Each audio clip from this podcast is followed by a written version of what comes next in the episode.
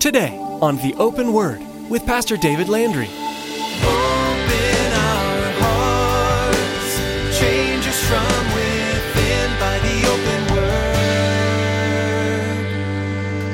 Give us ears to hear your truth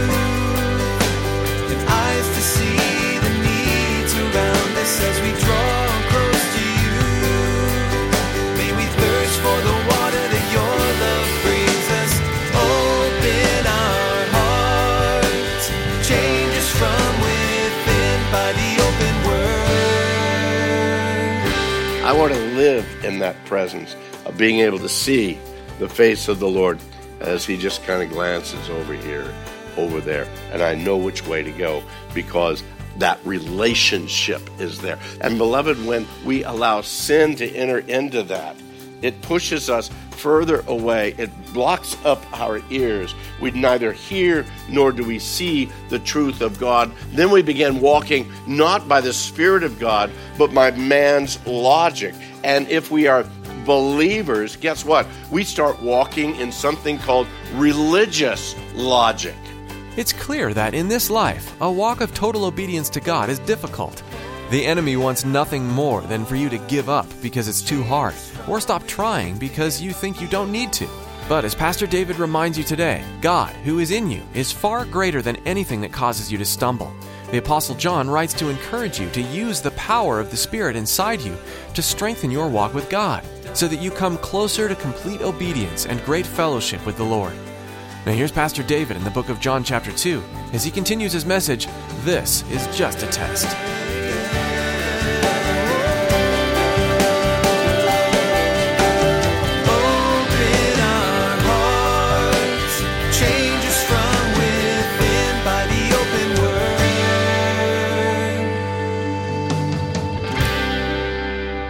John has already attested to the reality that man, we're still flesh, we're still going to fail. But he also does not want to use that as an excuse to just say, well, that's just the way I am. I'm just flesh and blood, and that's just the way it is. No, he's still saying, you know, if you're a believer, if you really know Jesus, your life is going to live in a way that brings honor to him. That, guys, is the beginning of the test. That is the moral test. How do I live my life? Now, he goes on, verse 5, still chapter 2, but verse 5 of First John. But whoever keeps his word, truly the love of God is perfected in him. By this we know that we are in him. Let me give that last sentence. By this we know that we are in him. How? Whoever keeps his word. And truly the love of God is perfected in him. He says in verse 6 He who says he abides in him ought himself also to walk just as he walked. You say that you are a believer in Christ, you say that you are born again by the Spirit of God, then you ought to be walking. Throw my we in there. We ought to be walking just as he walked. Here in verse 5, he says, The love of God is perfected in him.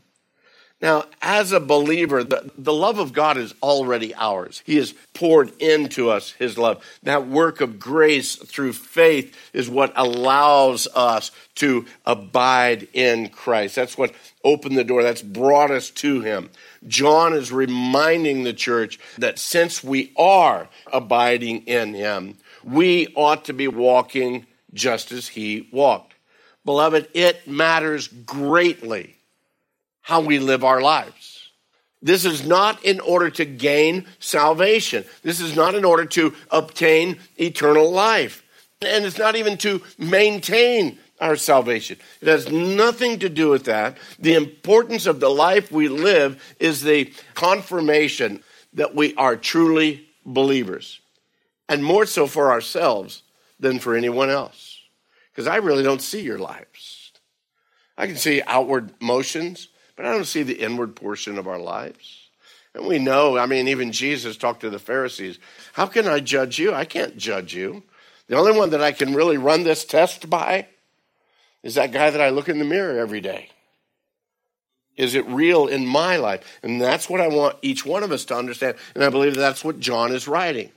That we need to have that within our own lives. The Holy Spirit of God is directing our lives and we walk in obedience, that, that obedience that, that just hears his gentle wooing.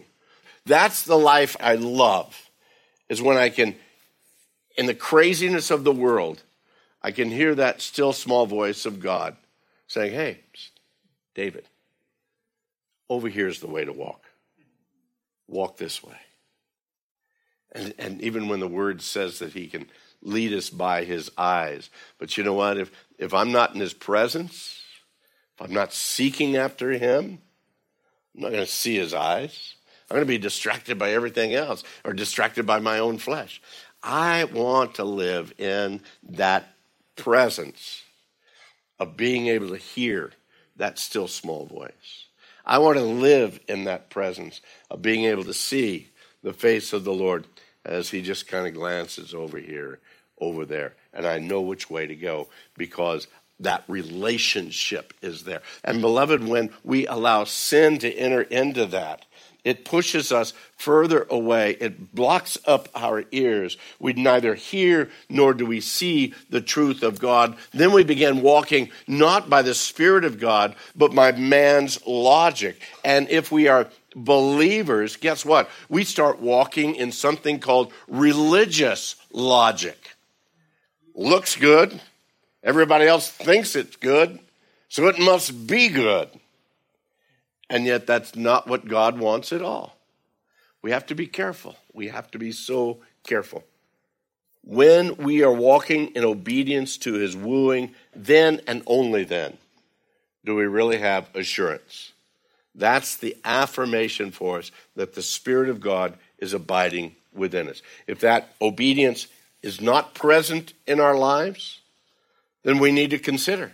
Man, we need to pause. We need to take serious consideration. We need to find out whether we are basing our eternal lives on a religious experience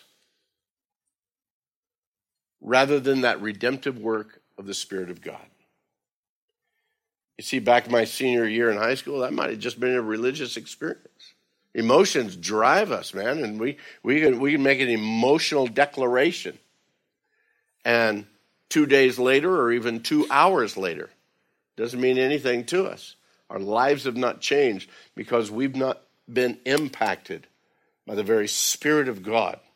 We've been moved by emotions to make a declaration that has not changed our lives from the inside out. And so we struggle all of our lives trying to look like, sound like, and act like something that we never became. And I believe that that's the greatest danger of the church today. I believe it's the greatest danger of modern day evangelicalism, where we are quick to bring people to an altar and slow to disciple them and slow to tell them if you're truly born again, this is what the Word of God says. This is how we need to live. John writes, he writes to give the reader assurance. He wants the church to know. As a matter of fact, he uses that word to know, ginosko is the Greek word. He uses that word over 20 different times within this short little epistle. Why? He wants them to know. He wants to give the church assurance. This isn't a beatdown lesson. No, he's coming and saying, Look, I want you to know. As a matter of fact, at the very end, he says, Man, I write these things to you who know in order that you might know that you have everlasting life. That's the kind of assurance that he wants to give us. He writes to give assurance and not doubt. And he understands John understands. He's an older man. He's been in the Lord for years and years. He's seen people through the years within the church that are both doing, walking in relationship with the Lord, as well as those that are walking as deceivers of the Lord or deceivers of the church. He's writing because he understands that this life of obedience is difficult. The walk of obedience is difficult. Everything this side of heaven is against it. Everything this side of heaven is against it. Satan, the world, our own flesh, John gets into that just a little bit, a few verses down here. When so much is fighting against us, we need to remember, though, greater is he that is in me. Amen. Amen. A few years ago, Brian explained to me about a revelation that the Lord gave to him. It was during the time that he and Maria were on the very verge of walking away and leaving the religion of Mormonism, okay? Religion where works are paramount to securing your salvation. If you don't have the right works, eh, you're not going to make it. I'm not going to be able to quote him exactly because it's been quite a while since we had this conversation. But uh, he said, in essence, that all of his life prior to coming to faith in Christ, all of his life as a Mormon was trying to climb a ladder, hoping to get high enough that he would be able to gain God's favor in his life to bring him, again, the blessings of God in the next. All of his life, it was that effort. And yet, all of his life, he declared, he would climb up one or, or two rungs and he'd fall back one or two. Or he'd climb up one and fall back three, uh, never seeming to get high enough in, in order to obtain that assurance of his relationship with God. There was no assurance because he kept seeing his flesh. There was no assurance because, man, there were days that he would fail. Then one day, he realized that he could never climb high enough to please God. He could never. But that wasn't the real problem. He said the real, the actual problem was his ladder was leaning against the wrong wall. It was leaning against the wall of man's works and abilities. And he came to realize that his ladder needed to be resting on the wall of God's grace. In and on grace, his ladder became securely fastened. And as he climbed that ladder, it wasn't to gain God's favor, because it was God's good favor that attached his ladder to grace. No, his climb of obedience simply strengthened the fellowship he had with God, and that continually assured him of the love of God already that's been lavished upon him through faith in Jesus Christ. He also shared that one of the problems with many Mormons is that although they realize that they could never climb high enough, they just don't realize that their ladder is on the wrong wall. And so they live a life of no assurance and absolute frustration. Wanting to do the right thing, desiring to do the good thing, but knowing climb up two, fall back one, climb up one, fall back three. As we move on to verse 7, John moves from this moral test now to a, a social test. So Everybody ready? Your page is turned. You're ready for the next test? No looking around. You can't cheat off of anybody else's paper. Okay. This social test actually deals with the inner workings of how we respond to people. Okay? The inner workings of how we respond to people.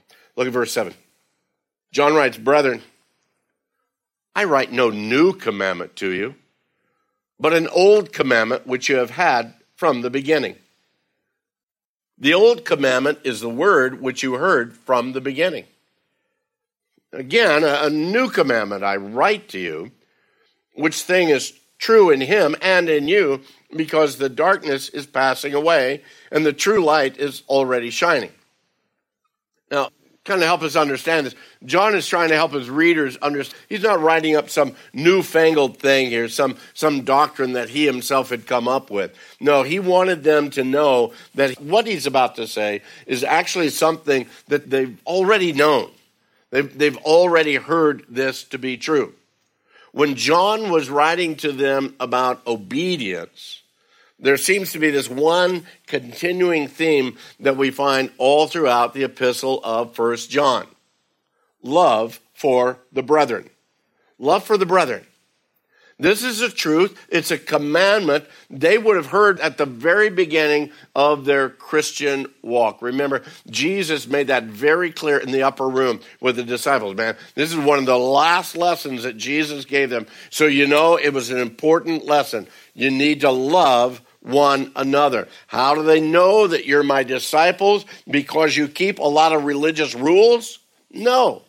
The way that, again, the world knows is by our love one for another. So John is saying that's not a new thing. That's not a new commandment that I'm giving you. Now we look, and as the church is growing, we have both Jew and Gentile coming into the church. We have both slave as well as freedmen coming into the church. We have servants sitting with aristocrats and they're all in the same fellowship together. These men, these women from every walk of life coming together to experience true koinonia. And James even gets into this when he says, Man, you see somebody that's rich and important, well, you give them the best seats in the house. And then the other guy, Hey, you're not quite as important as him. You go sit in the back. You know, that's the mixture that was in the church. Both the rich as well as the poor, the slave as well as the slave owner, all of those within the same fellowship together. How do you get that kind of a group together? Only by the Spirit of God. Only by the Spirit of God. That call to love one another, that was an old commandment. Jesus had given that to them. They understood that, they knew that. But what had already been lived out in Christ and the disciples for these believers. It's new for them. They're having now to flesh that thing out, what Jesus had said prior to that. It's an old thing, but for them, it's new. It's kind of like if I came in and I said, hey guys, we got a new car. We got a new car. And you're all excited about that. And after church, we go out there and I go climb into a 1993 Nissan Altima. And you'd look at that and say, dude, that's not an old, that's not a new car. That's an old car. Yeah, but it's new to me. It's new to me. So in the same way, this idea of this brotherly love, loving one another, serving one another, this is something that the church was having to learn to gain a hold on. John's laying it out for them. You might have heard this saying at the beginning of your walk, but you need to be certain to bring it into your current life into your current spiritual experience, you need to start fleshing this thing out of what Jesus had said early on, loving one another. And again, John gives them the test. The test is a clarification, actually, of, I guess, what we would think of. It's a clarification of the moral test that he gave earlier because it combines both moral standards and social actions. Okay? Moral standards combined with social actions. In other words, how do I put the shoe leather on the gospel? I've heard that phrase used before. How do I actually put the shoe leather on the gospel? How do I live this out? And this is what John is saying. Look down in verse 9. John writes, He who says he is in the light and hates his brother, you're still in the darkness. You're in the darkness until now, he says. Verse 10 He who loves his brother abides in the light, there's no cause for him to stumble in him. Verse 11 But he who hates his brother is in darkness and walks in darkness and does not know where he is going because the darkness has blinded his eyes. You need to understand, he's not saying at this point, in, in just this section, he's not saying you're not saved. What he's saying is, you're walking in the old darkness that you've been freed from. You're walking in the old manner of life that should be dead, and all things been made new.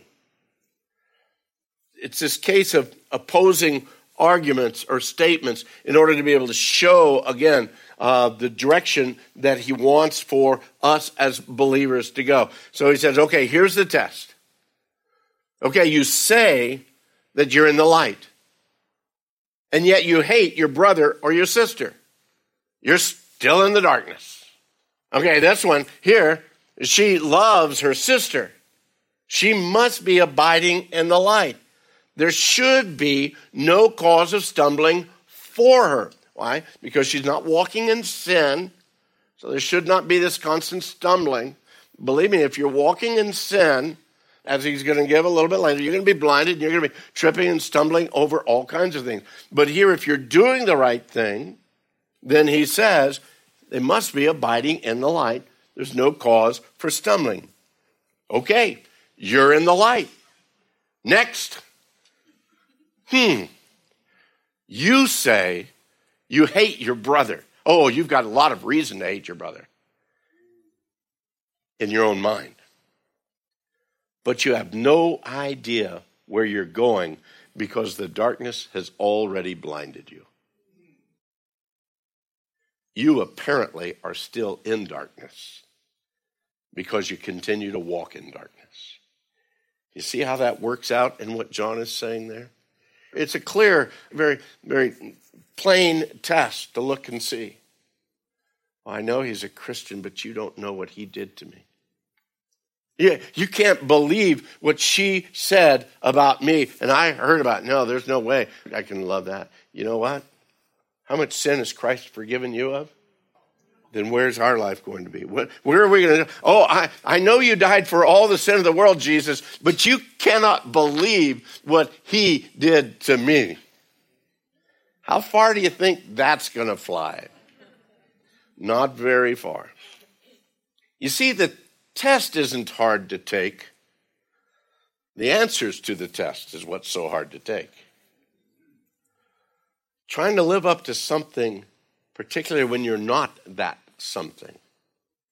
If I'm walking in continual sin, habitual sin, if I'm walking in continual rebellion, I know God wants me to do that, but I'm going to do this.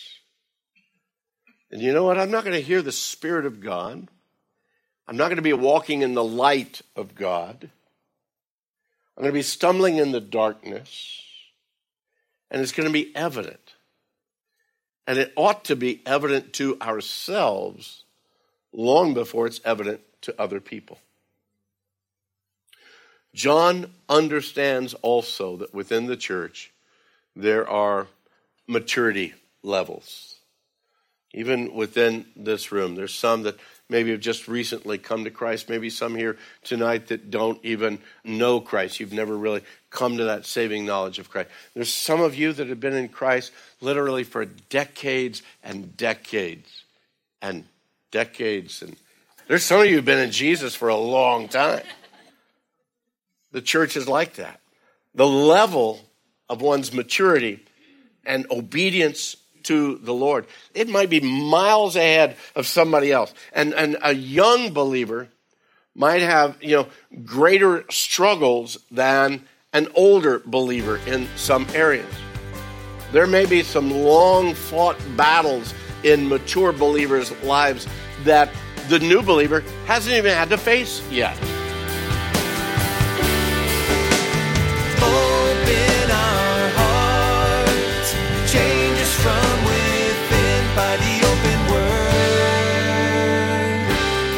Would you like to listen again to today's message? You'll find this and other teachings from Pastor David in the Open Word at theopenword.com. Be sure to subscribe to the podcast to ensure you never miss the latest edition of the program. Right now, let's check back in with Pastor David for an invitation. I'm so glad you tuned in today to the Open Word. as you know, this broadcast is meant to share with you the hope, grace, and the love that can only be found through Jesus Christ. The teachings you've been listening to here were originally messages I shared with the congregation at Calvary Chapel of Casa Grande. Do you happen to live in this area? If so, please come join me this weekend for a time of worship, prayer, reading the Bible, and just getting to know one another through fellowship. You'd be able to find all the information you need, the service times and directions too, at our website, theopenword.com. Just click the Calvary Chapel Casa Grande link at the bottom of the page. See you there. Thanks, Pastor David. We'd like to take a moment before we close to ask you to consider partnering with us here at the Open Word as well. Would you pray for us? We know the enemy isn't happy about the truth of the gospel being spread, and he's going to do all he can to stop us. Please pray for all of us here that we'd keep our eyes only on Jesus all the time. Would you also join us in praying for the listeners of the Open Word? Pray that hearts would be open to the gospel and that lives would change. Thanks for partnering with us in this, and thanks for listening to the Open Word. Make us